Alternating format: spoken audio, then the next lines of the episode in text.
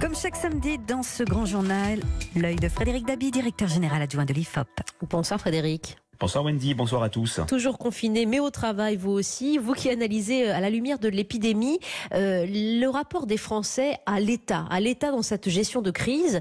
Euh, quel est le premier enseignement que vous pouvez tirer de, de vos récentes enquêtes pour l'IFOP, Frédéric? Oui, comme nous dit la crise du Covid-19 sur ce rôle, la place de l'État en France est premier constat, rarement l'État en France n'a été aussi omniprésent pour les Français. Vous le savez, il a limité notre liberté d'aller et venir Mhm. depuis le 17 mars avec le confinement. Il est devenu le premier employeur de France. Hein. Wendy, plus de 10 millions de salariés français sont au chômage partiel Oui. et donc sont payés par euh, l'État. Et puis également, l'État s'immisce hein, dans notre vie personnelle, dans notre vie intime, à travers les campagnes de communication où on demande aux Français de respecter des gestes barrières, de ne pas serrer la main, de ne pas euh, s'embrasser. On est euh, sur quelque chose de jamais vu, mais qui est accepté par les Français. C'est ça qui est intéressant. Hein. État omniprésent, mais à situation exceptionnelle, comportement ou réflexion exceptionnelle. Pour les- l'essentiel, d'ailleurs, les Français ont respecté les mots d'ordre stricto sensu et donc la discipline donnée par l'État. Clairement oui, il y a d'abord la légitimité du confinement. L'opinion a compris que c'est le seul moyen pour éviter la propagation du virus, quand bien même, on en a parlé la semaine dernière, le fait de rester isolé chez, chez soi est de moins en moins bien vécu. Et puis il y a la, Mhm. la tradition française d'un État fort depuis euh, Philippe Auguste, hein, euh, un État euh, centralisé qui conduit souvent les Français à adopter une posture un peu délégataire à l'égard de l'État, à l'égard de la sphère euh, publique, l'État-providence qui doit protéger, qui doit trouver euh, un emploi. C'est peut-être le point de continuité majeur entre l'ancien régime et la révolution, c'est cet État fort que les Français acceptent. Oui, c'est là où on peut relativiser un peu parce que cet État fort accepté est jugé aussi euh, défaillant et, et sur plusieurs points à la fois, euh, Frédéric Dabi. Oui, c'est en ça que cette crise qui bouleverse tout me fait dire qu'on est peut-être à un moment charnière, un moment propice à une mutation du regard des Français sur le rôle de l'État. Certes, l'État est omniprésent, mais pour beaucoup de Français, à travers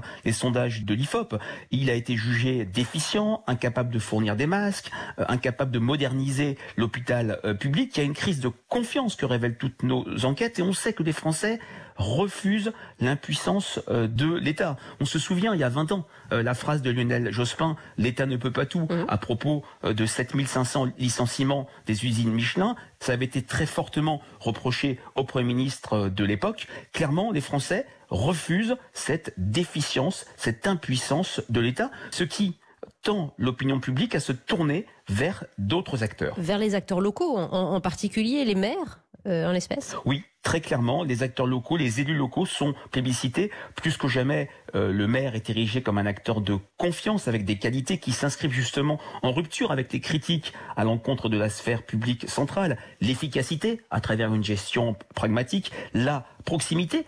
Et il y a un élu nouveau, Wendy, qui s'impose. Ce sont les présidents euh, de région. Oui. On voit que le fait régional s'impose. La loi de, de 2015 qui a euh, créé ces grandes régions euh, a imposé l'élu régional. Qu'on on a vu des présidents de région commander eux-mêmes des masques, des équipements, euh, des médicaments pour les soignants. Et il semble que les Français acceptent cette substitution des élus régionaux à la sphère étatique. C'est ce fait régional qui, couplé à la confiance traditionnelle à l'égard euh, des maires, euh, fait que les élus locaux deviennent euh, ou s'inscrivent en rapport de force. Et pour terminer, il y a une autre facette intéressante que vous vouliez souligner aussi, c'est que, puisque vous vous intéressez aux autres acteurs, aux acteurs privés, au cœur de cette reprise économique, les Français font confiance dans les entreprises, ces entreprises en deuxième ligne pendant la crise, pour, eh bien, pour euh, réamorcer un petit peu la machine et le système. Oui, très clairement, hein, la vision euh, passéiste, idéologique en termes de lutte de classe n'est plus de mise. hein. Dans une enquête IFOP pour Sociétaire et l'opinion,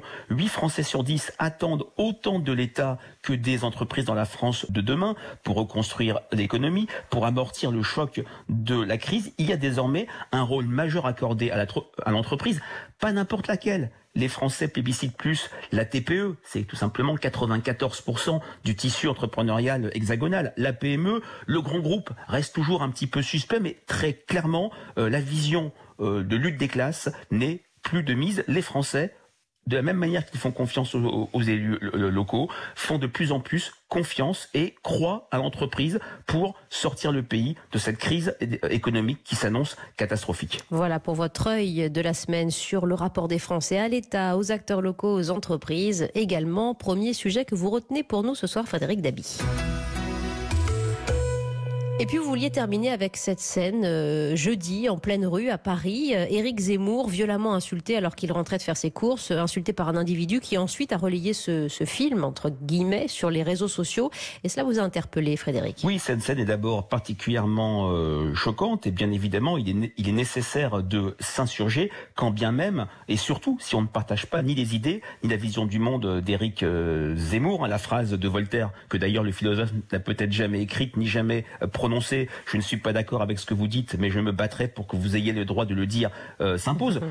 D'ailleurs, Wendy, il y a eu une condamnation unanime, y hein, compris par des adversaires d'Éric mhm. Zemmour, hein. Raphaël Antoven, la LICRA, Emmanuel Macron. A... Oui. oui, tout à fait. Emmanuel Macron a appelé hier soir Éric Zemmour. Clairement, ce qui s'est passé a choqué euh, toute une série de Français et je pense l'opinion publique. Mais une remarque.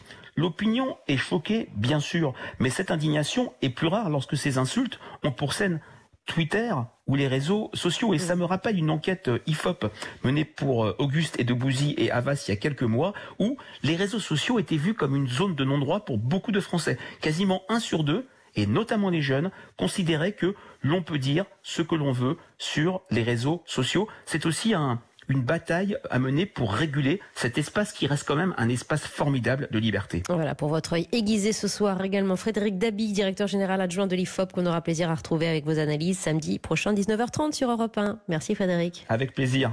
À bientôt Wendy.